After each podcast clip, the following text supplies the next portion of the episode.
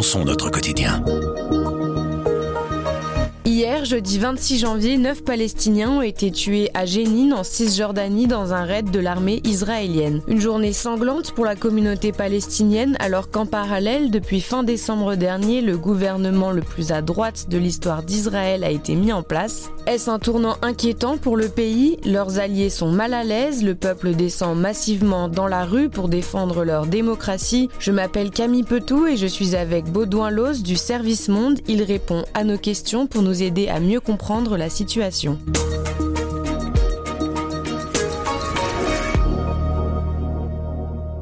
Baudouin. Bonjour. Baudouin, samedi dernier, ce sont plus de 130 000 personnes qui ont manifesté à Tel Aviv, une des plus grandes manifestations de l'histoire du pays. Pourquoi une telle colère? En fait, euh, une partie importante de la population israélienne s'indigne parce que les dernières élections qui se sont tenues le 1er novembre dernier, en 2022, ont abouti à la mise sur pied d'un gouvernement qui n'est pas seulement de droite, mais qui comprend aussi l'extrême droite. Et quand on parle d'extrême droite en Israël, euh, il s'agit d'un parti ouvertement raciste qui ne cache pas euh, qu'il est suprémaciste juif, que certains de ses membres, qui sont donc maintenant ministres, veulent par exemple annexer la Cisjordanie euh, occupée, et, qui est peuplée donc par une majorité de Palestiniens, ce qui entérinerait évidemment d'une manière à ce moment-là officielle l'apartheid dont se rend coupable Israël. Donc cette partie de la population qui a manifesté s'oppose à tant d'extrémisme, d'autant plus que le gouvernement en question qui est dirigé par Benjamin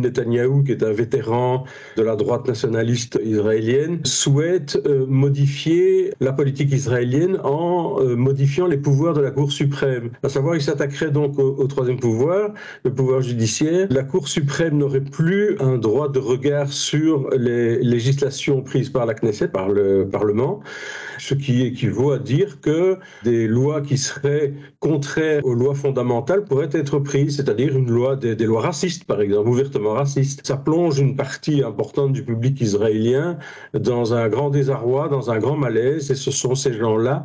Ça réunit des gens de gauche, des gens du centre et un peu quand même de gens de droite qui ont un sens civique. Et ce sont ces gens-là donc qui ont manifesté, pas seulement samedi dernier, où ils étaient très nombreux, mais aussi le samedi précédent et encore le, dernier samedi de l'année dernière. Est-ce que justement euh, l'occupation euh, israélienne des, des territoires palestiniens a sa place dans ces manifestations qui sont dites pour la démocratie ou c'est plutôt pour lutter contre cette décision euh, de justice? Oui, les, manifestants, en fait, manifestent pour la démocratie et donc pour les trois pouvoirs et pour que le, pouvoir judiciaire garde évidemment son influence sur les institutions en Israël.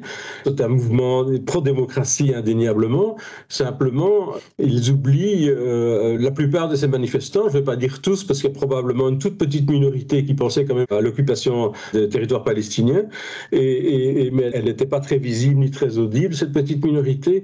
Et les autres se contentaient donc de vouloir euh, cette démocratie à l'israélienne, ce qui veut dire une démocratie pour, pour les juifs israéliens principalement, et en occultant en quelque sorte, ou en oubliant en tout cas, l'occupation de territoires palestiniens qui datent quand même de 1967.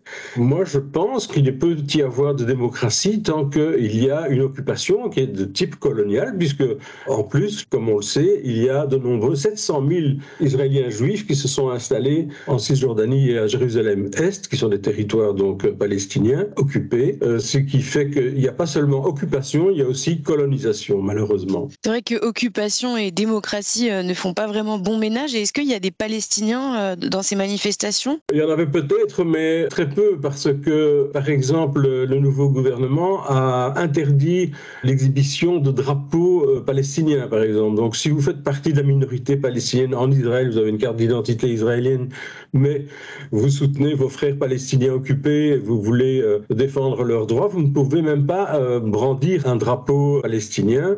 Il n'y a que les Palestiniens de nationalité israélienne qui pourraient se retrouver à cette manifestation. Ceux qui sont dans les territoires occupés n'ont pas le droit de se trouver en Israël. Et cette situation, est-ce qu'elle met euh, peut-être mal à l'aise euh, les alliés euh, d'Israël Je pense notamment aux États-Unis? Pas seulement les États-Unis, mais aussi, par exemple, la communauté juive américaine, qui est assez libérale d'idées, dans le sens progressiste, et qui est quand même très gênée par ce qui se passe, parce que traditionnellement, évidemment, elle appuie qu'elle appelle l'État juif depuis les États-Unis, de manière très vigoureuse et très attentive, mais là, avec un gouvernement extrémiste ouvertement raciste, pour cette communauté juive américaine, disons dans sa grande majorité, je pense, euh, il y a un embarras considérable. Et d'ailleurs, certains députés américains juifs, qui sont de traditionnels soutiens vraiment de l'État hébreu, vraiment très fidèles, ont déjà dit, là, nous sommes vraiment en porte-à-faux avec nos valeurs, nous avons un gros problème.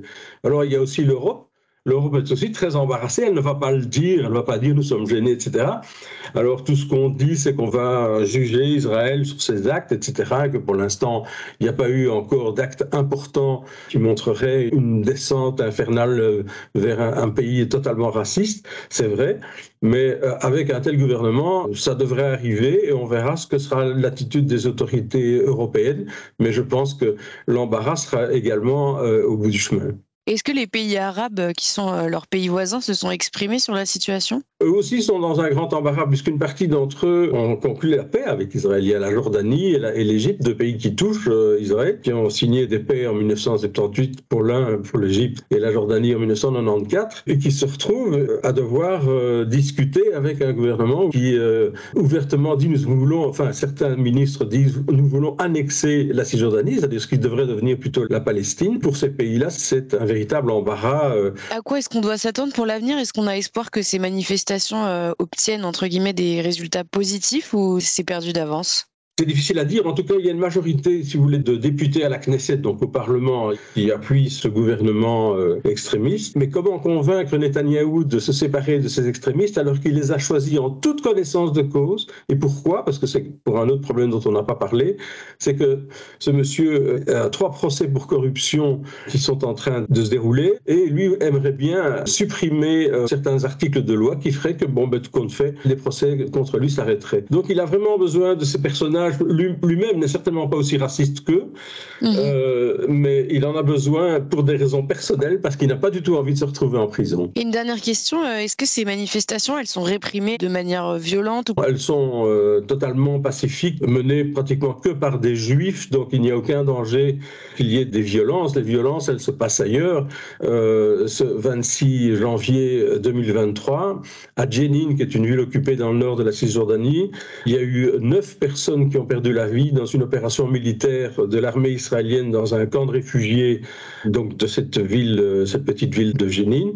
Et alors des activistes, dit l'armée israélienne, probablement que quand ils ont vu arriver l'armée israélienne, ils ont pris les armes et ils ont tiré, mais évidemment l'armée israélienne est beaucoup plus euh, professionnelle et euh, les morts sont dans le camp palestinien, une fois de plus, parce que c'est quelque chose comme 25, 27 morts déjà, jeunes palestiniens déjà tués, rien qu'en janvier.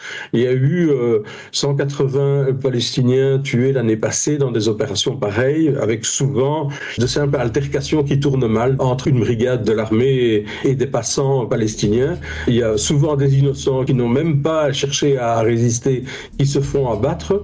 L'occupation au jour le jour, c'est pas seulement la colonisation, euh, c'est aussi euh, malheureusement une répression euh, particulièrement dure. Merci beaucoup Baudouin. Je vous en prie.